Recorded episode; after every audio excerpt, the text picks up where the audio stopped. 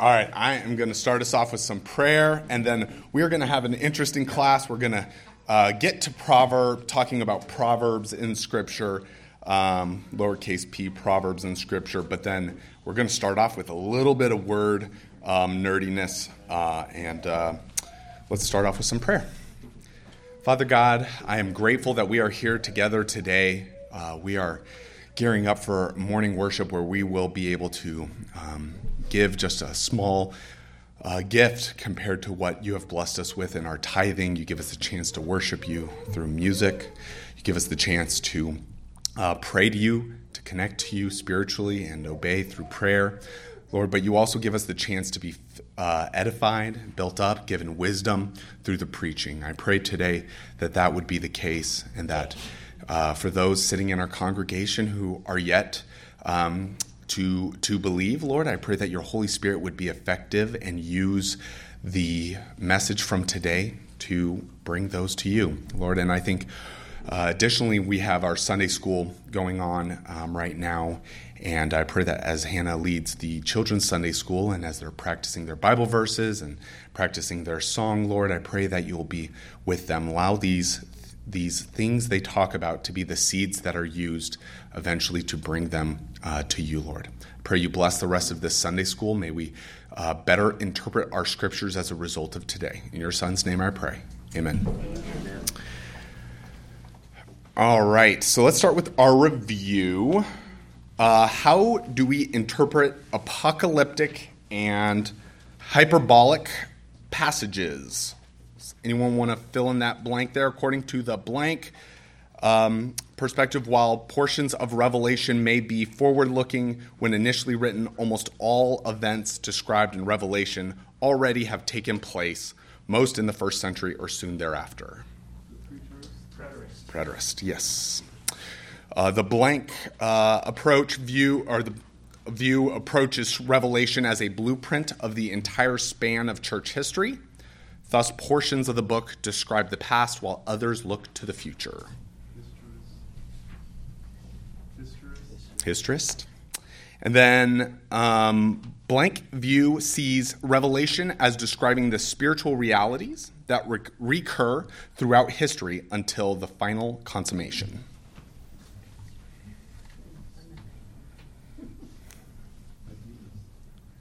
Idealist? And then blank view sees the majority of Revelation as applying to future end time that occurred directly prior to Christ's return. Futurist. Futurist. There we go. All right. Okay, so I'm I'm looking forward to this the this section. I do not grammar is not my preference. Math, I will take math all day, but um, we're kind of going to go through some some different forms of figure of speech to better understand what's going on. But I think um, kind of an interesting example of just how language shifts and how there are things in language we accept um, but don't realize it. I think can be found uh, in the example of the word Nimrod. Um, so we know who Nimrod is as a character in Scripture, but in English, if you call someone a Nimrod, you're kind of calling them a dunce, you know, a simpleton.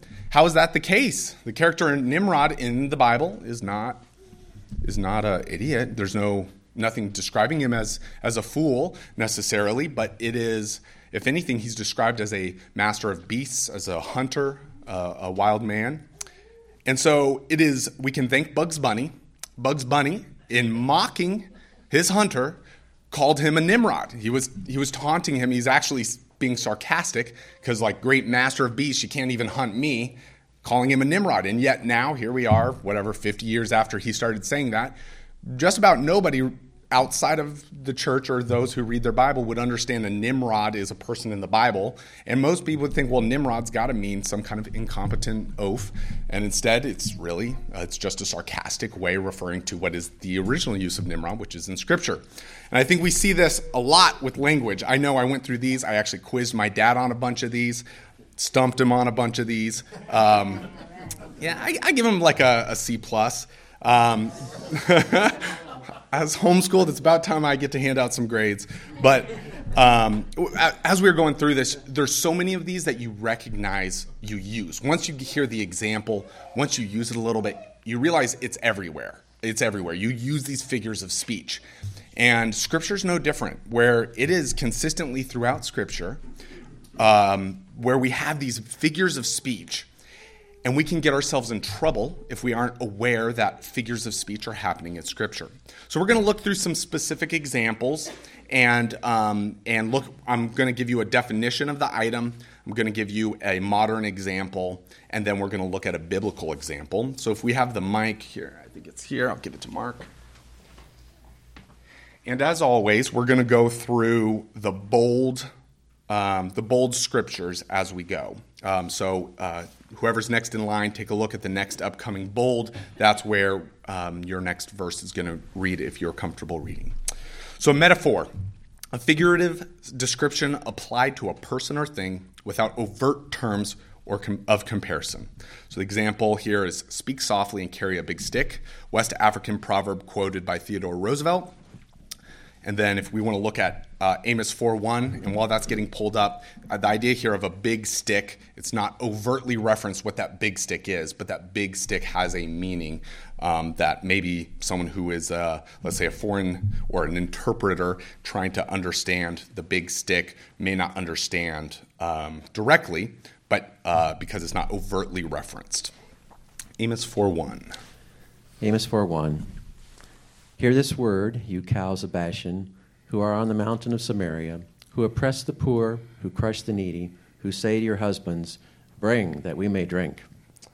Okay, so I think an idea here, when he's calling these women the cows of Bashan, like there's there's thoughts here about these very posh women, and um, he's describing the opulence of what they have, and yet um, uh, the issue with them. And so the idea here is that um, them being cows is a metaphor um, and doesn't overtly reference them. So our next one is more is an overt reference, a simile. So it's a figurative description applied to a person or thing with overt reference using the words like or as. So our modern example, my mom always said life was like a box of chocolates. So in this case, you have life being a box of chocolates, but you're getting direct reference to it by saying it is like a box of chocolates. You're describing the thing that you are um, using a figurative speech for. So let's look at an exam- biblical example in Psalm 1, verse 3.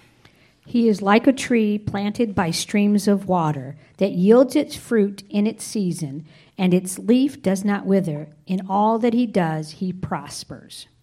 Thank you. So that like in at the beginning is a good signifier for us that we're seeing a simile. The word as can be used in the middle or a lot of times as the deer panteth for the water, um, right? So you'll get a simile um, signal by like or as. So now we start getting into some fun ones. We got merism, which is a figure of speech in which two elements together stand for the totality of something. Um, so the examples I have here is from for for those of us that are married have said this likely at at uh, our wedding vows, for better for worse, in sickness and health, for richer for poorer, and so it's the idea of two items together referring to the totality uh, of that. Um, so let's look at an example um, of a whole list of them in Ecclesiastes three one through ten.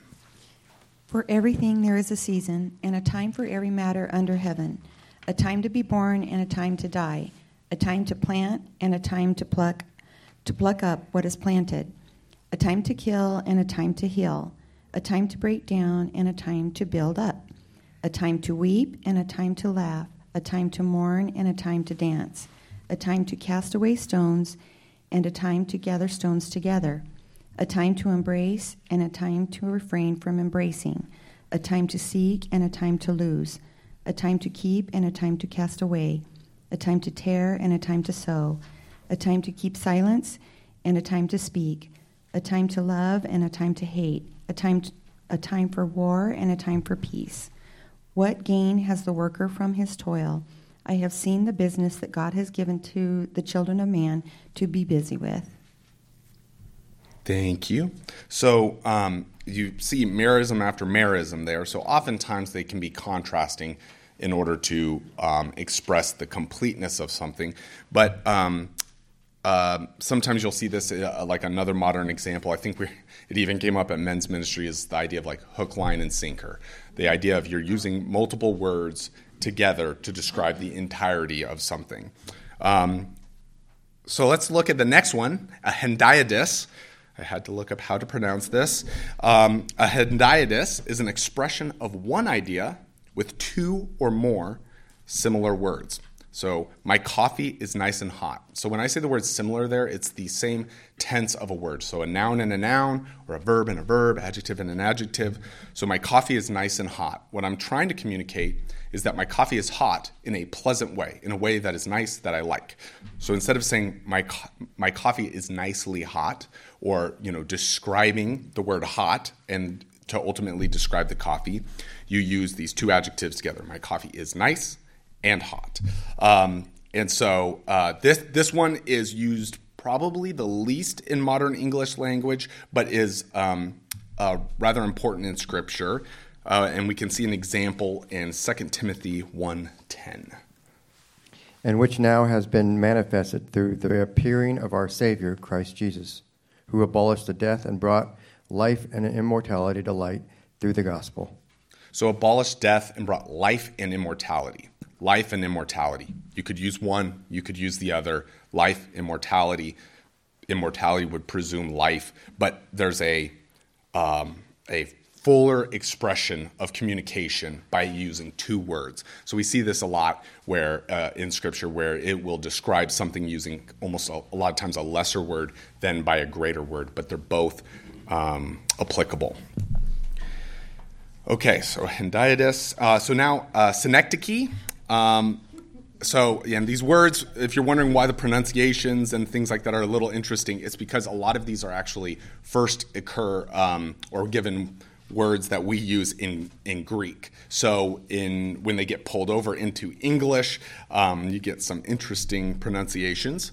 But synecdoche, uh, it's an expression in which the part represents the whole, or the whole represents the part. So, the modern example have you seen my new wheels? You're referring to the part, the wheel of the car, but you're referring really, in reality, to the entire car.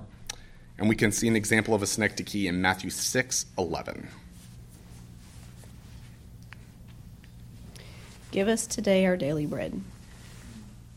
So, what is daily bread there? Is it really just you're asking for my morning toast? That is what I'm looking for?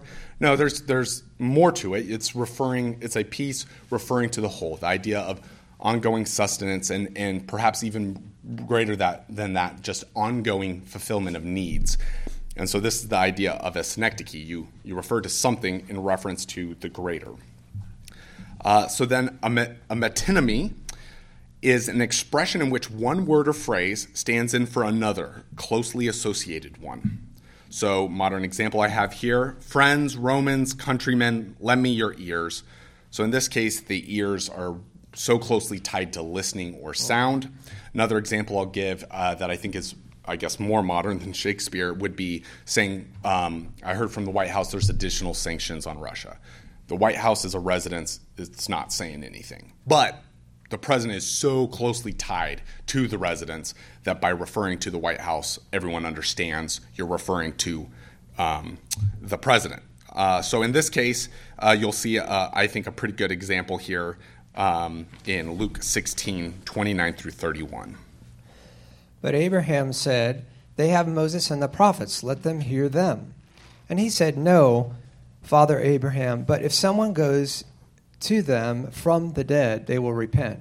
And he said to them, If they do not hear Moses and the prophets, neither will they be convinced if someone should rise from the dead.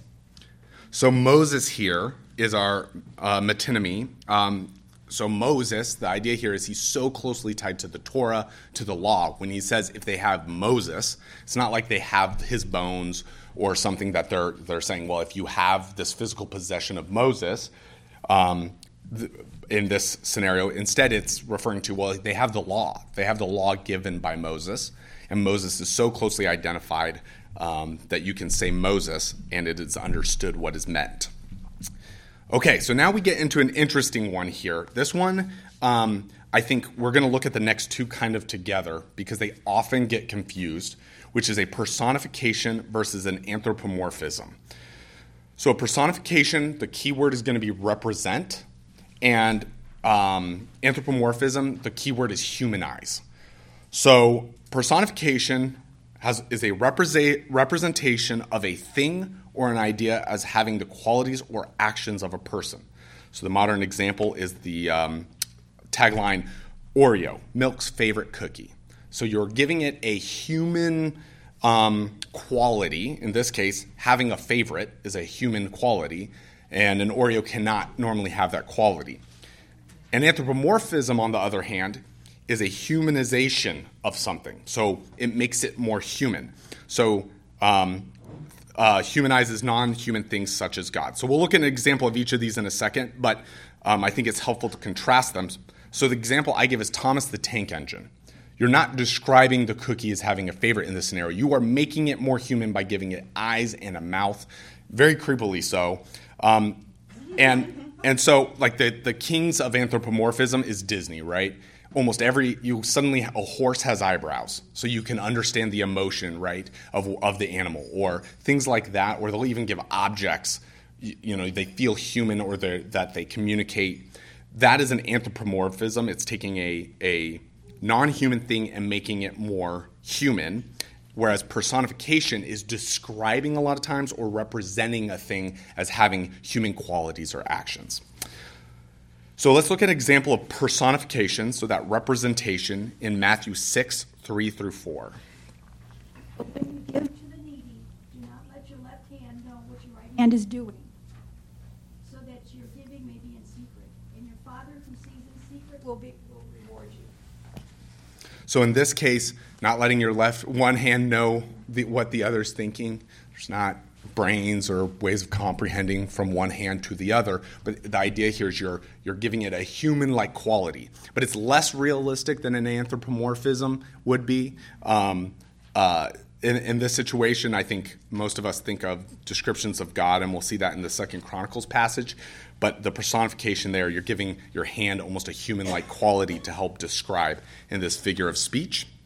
So let's look at an example of anthropomorphism in 2 Chronicles 16 9. For the eyes of the Lord run to and fro throughout the whole earth to give strong support to those whose heart is blameless toward him. You have done foolishly in this, for from now on you will have wars. So, anytime in which God is described as having body parts, right, is a, is a really common way we're usually taught um, about anthropomorphism um, because the idea here is if your catechism question, what is God? God is the spirit. He does not have a body like men. So, um, giving him human qualities, right? Eyes searching, ears hearing, things like that.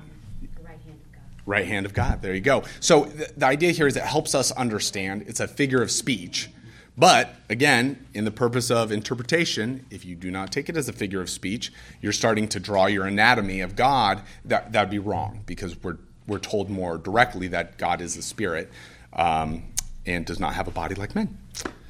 Okay, so on the back side of the page, we have litotes, um, an assertion by negating the opposite. So this one happens all the time in English. How are you doing? Not too shabby. The weather's not bad today. You're, you're describing something by saying the opposite. And let's see uh, an example of uh, a litotes in Acts 15 2.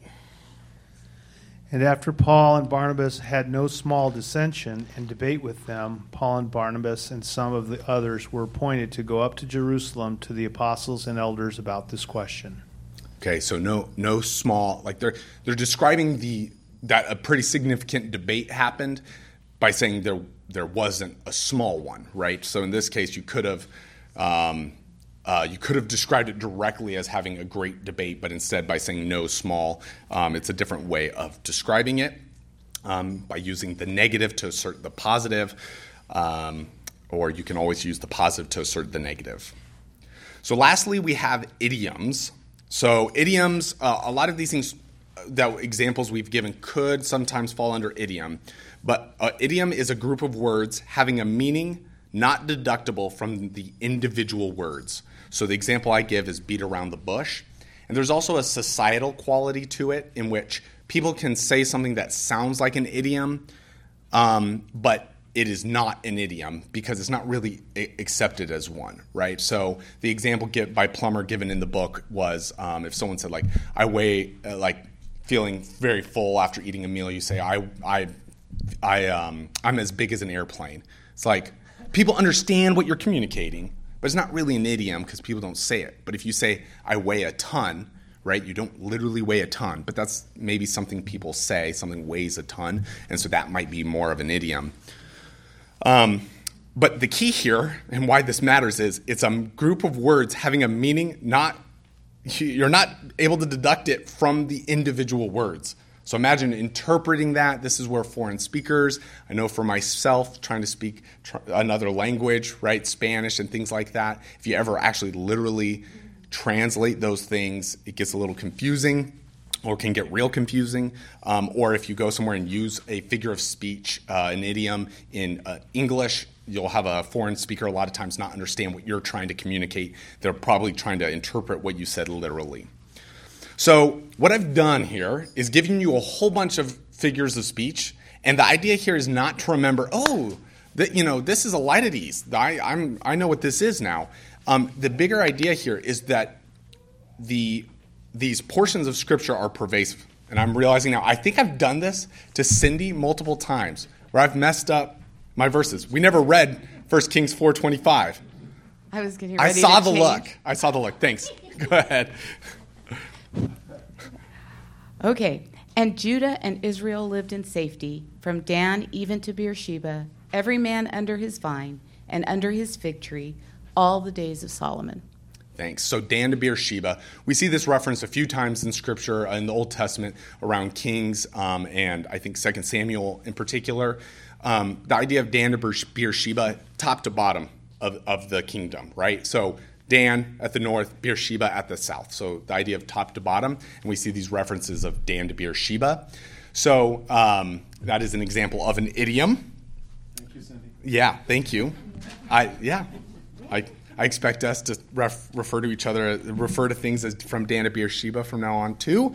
Um, no, that the idea here is that um, we're gonna I'm gonna open this up for some discussion for a bit.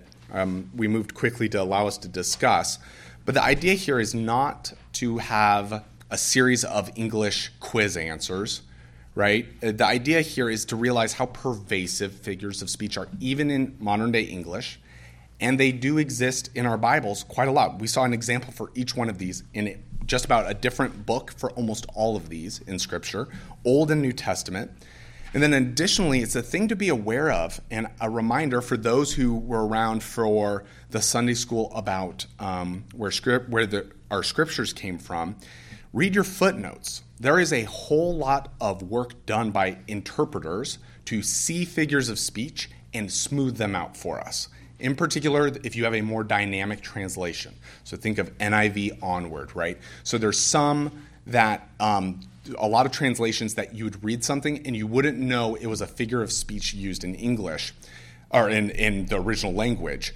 So where that can come into play potentially is you're now a job has been done by the interpreter to under try to understand the, the, the phrase, the figure of speech, and now put it into a more readable form in English context. And we even have somewhere um, they take a phrase and almost put it in the form of the same figure of speech, but in English context. So we still get a figure of speech, but maybe it's the example is just a, tweaked just a little bit. So we this happens in Scripture, um, and something to be aware of.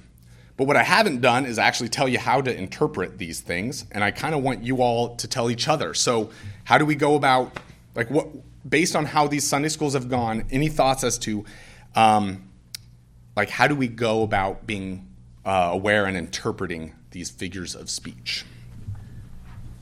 We got a hand here. Mike, uh, someone have the mic.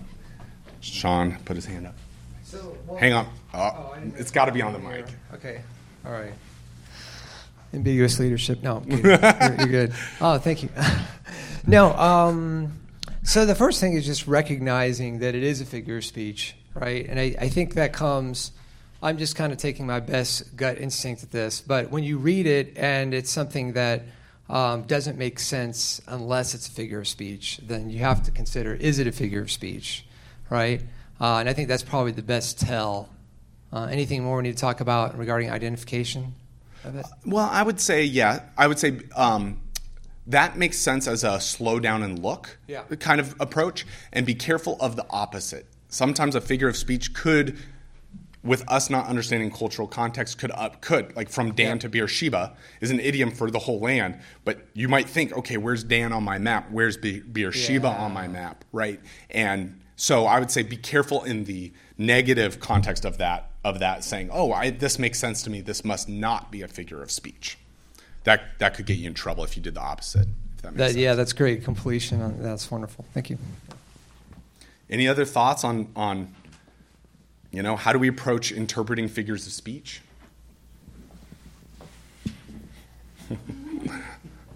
So ultimately, we're trying to get at what the author wants wants to communicate. So it, I think it encompasses all the previous things that we've talked about, knowing context to the degree we can, understanding some of the ancient Near Eastern context, and doing our homework to know uh, what's being said. And I would just add what what I think is really neat about this is that it again reminds us that God used real people to communicate His word, and they used figures of speech, and it's not a manual. It's not a it's not a standard operating procedure um, in a in a three ring binder. It's it really is the way that people talk, but we have to go out of our way to search the scriptures to identify what it is that he's actually communicating through the figures of speech. And so, how much work do you have to do to figure out what the figure of speech is? I don't know, but you got to do it. Yeah. Rob Roy's got a hand up back there.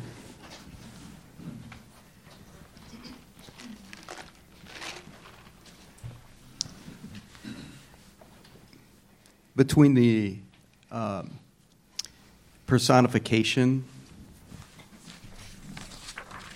and the anthropomorphism, Mhm. it covers a lot of ground.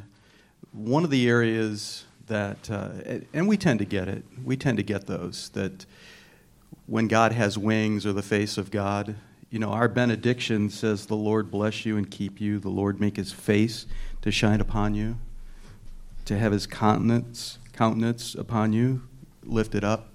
Um, we understand that you know that's an anthropomorphism, and that we're not literally talking about um, the invisible God having a face or wings or hands.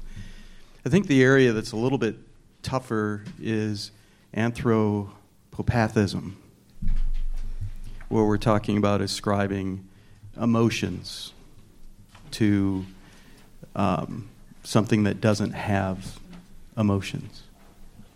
And with God in our confessions, um, it interprets the scripture as God not having passions, not having emotions. So when we read in the scripture that God demonstrated his love, or that God so loved the world, or that his anger was kindled, showing, or that he was, it, it pleased God to crush his son, that there's some sort of change in emotion.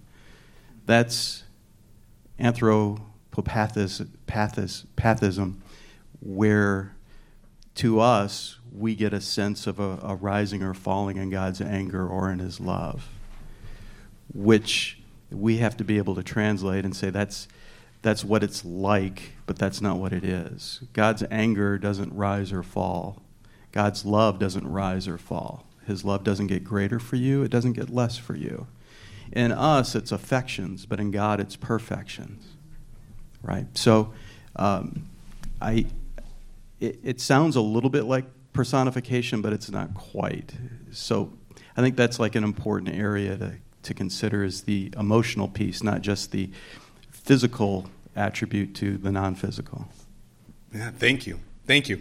Yeah, I, um, uh, on on this topic as a whole, uh, I need to keep us moving forward. But uh, on this topic as a whole, um, I think we've we've heard it from all three of our examples, which one, I would say, you know, Sean, this idea of, of identifying something and slowing down um, is is really helpful.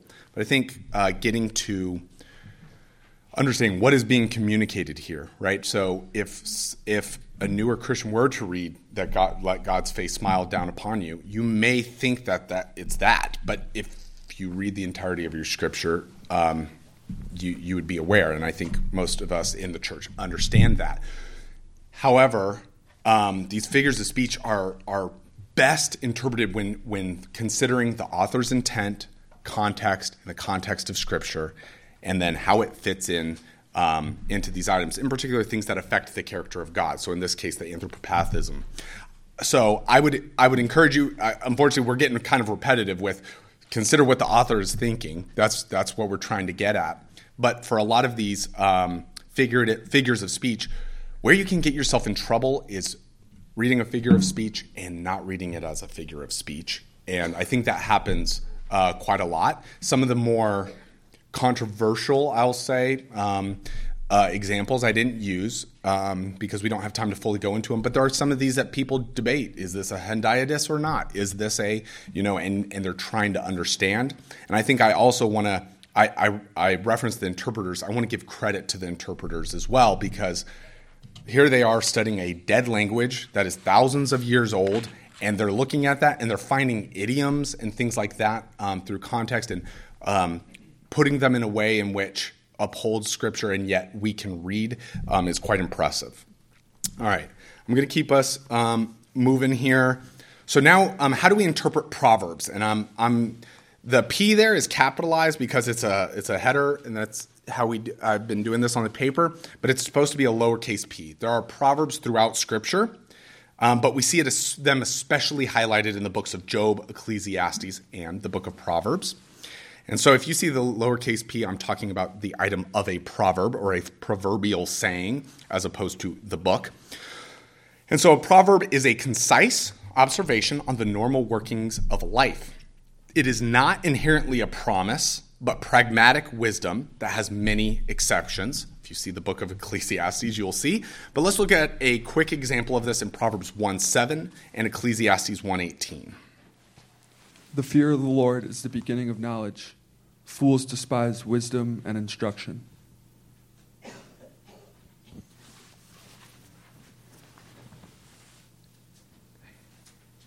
Ecclesiastes 1:18. For in which wisdom is much much vexation, and he who increases knowledge increases sorrow. Okay. Wisdom is vexation.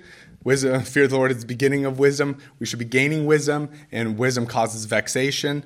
Um, the idea here, and we'll talk a bit more about the perspective of Ecclesiastes and Proverbs, is um, uh, it, the idea here is that these are not hard and fast rules on certain things.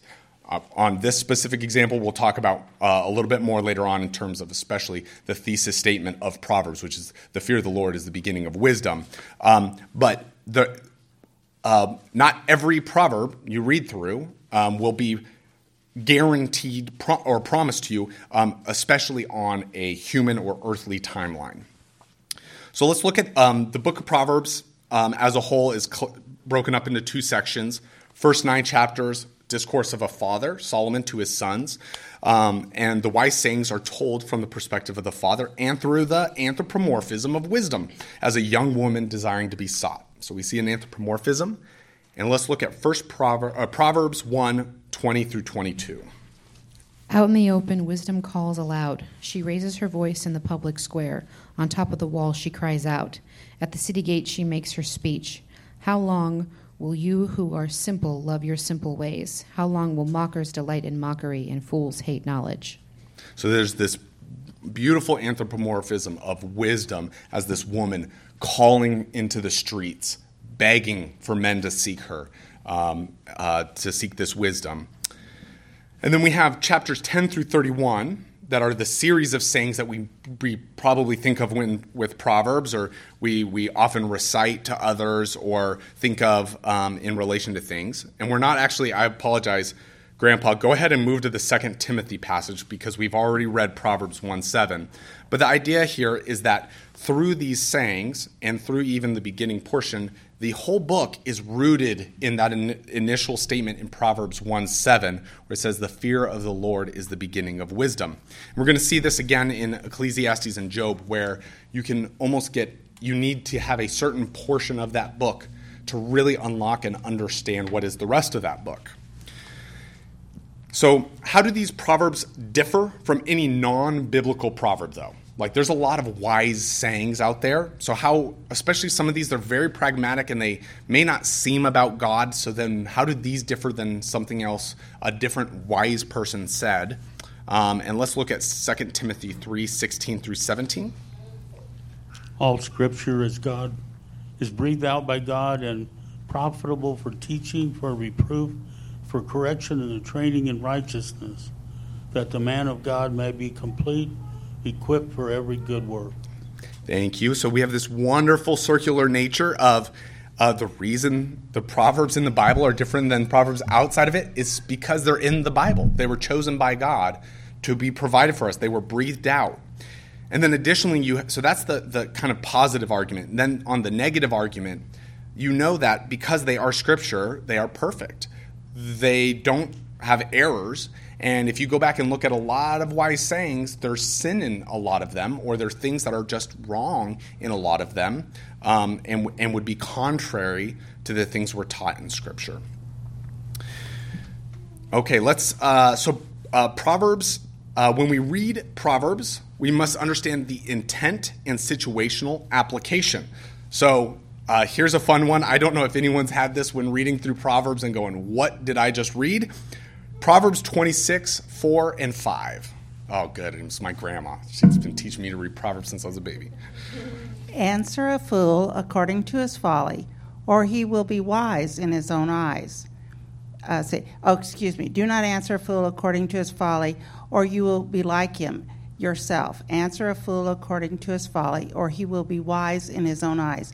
I use NIV, which is a little bit easier to understand. it took me several years of prayer and studying before I understood this. so we are told in back to back verses to answer a fool.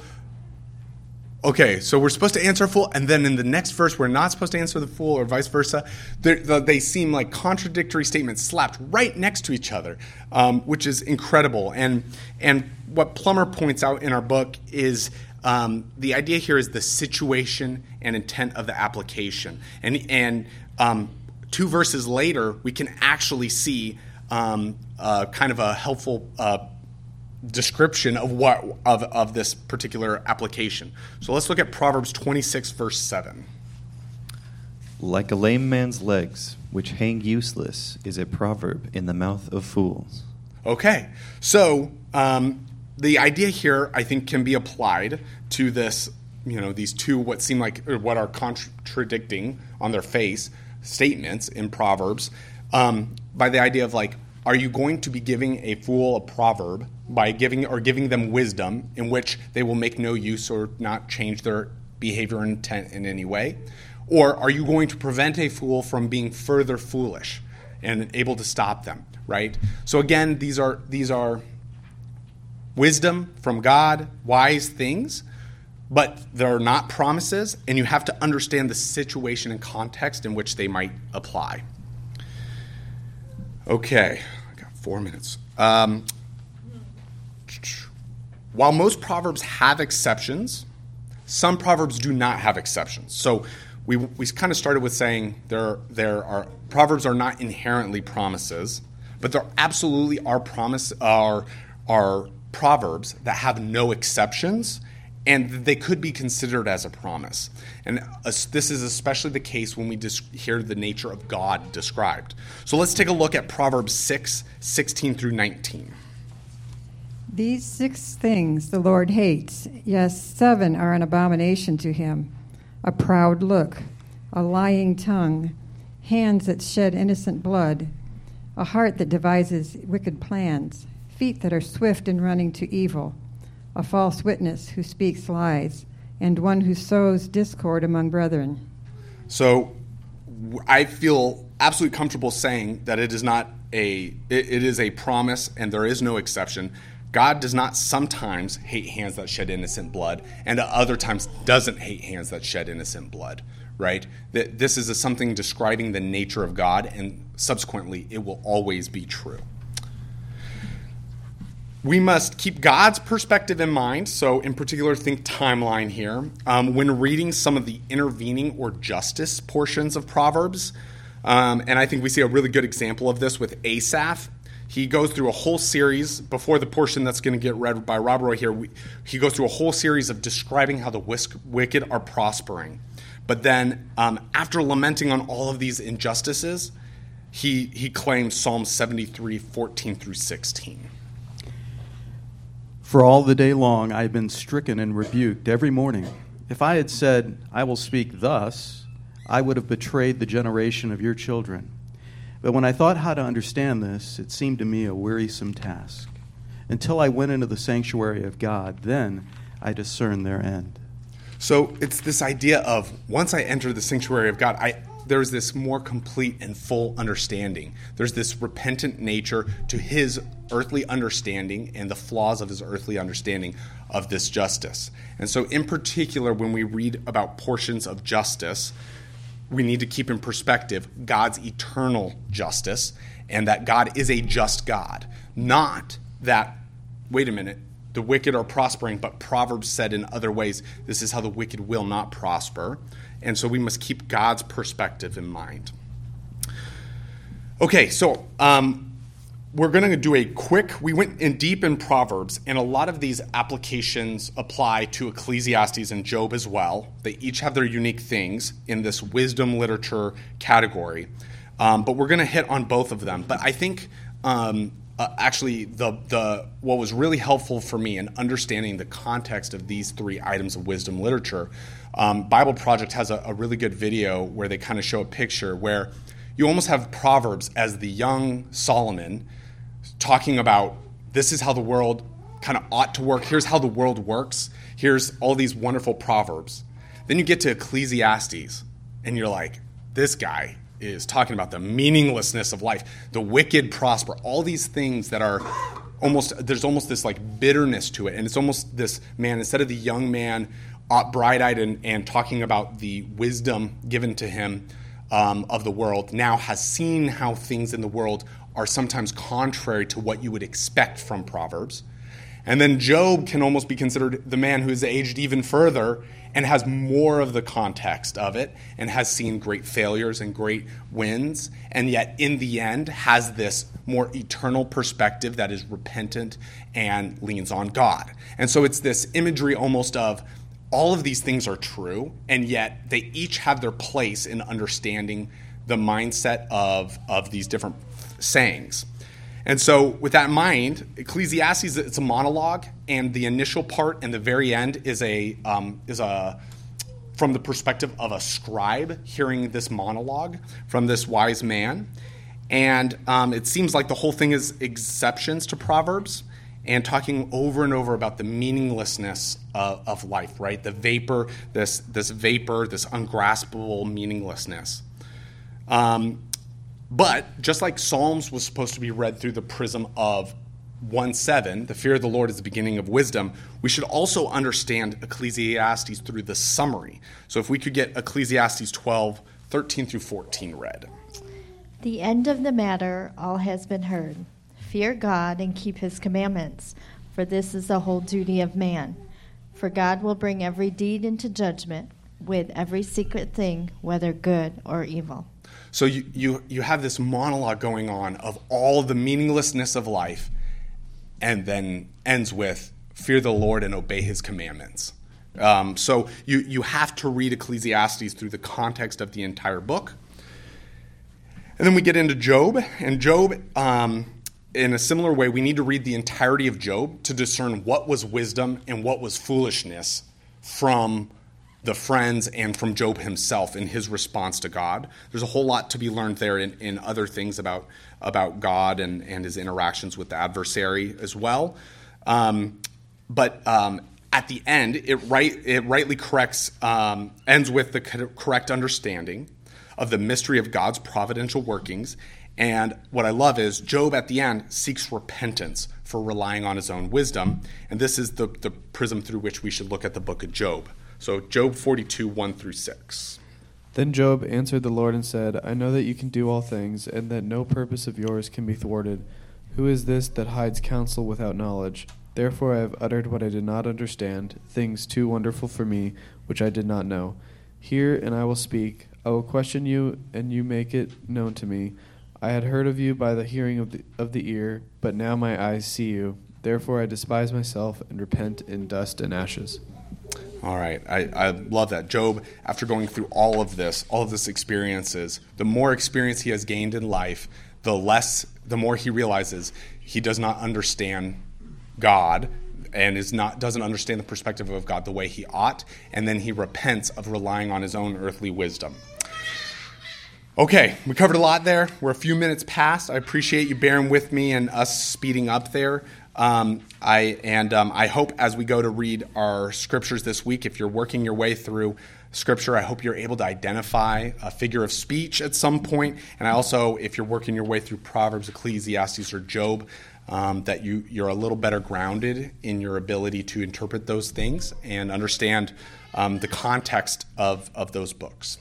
All right, let's pray. Father, we are so grateful um, that we get to be here fellowshipping together, Lord. Um, we don't just come to you to worship, to obey, Lord, but also to be filled and enjoy the blessings that you've given us through this obedience of you, the worship of you, Lord. I pray that our worship will be a holy, pleasant incense to you, Lord, that it will be a sweet smell, and that our music will be a sweet sound to your ears, Lord. I pray that you will bless our morning worship Lord, please call us. Let us be called to repentance. Let us be called um, to your Son yet again. And Lord, may we leave church today being better prepared and more like Christ so that we can better worship you, Lord. I pray you bless this day. In your Son's name I pray. Amen.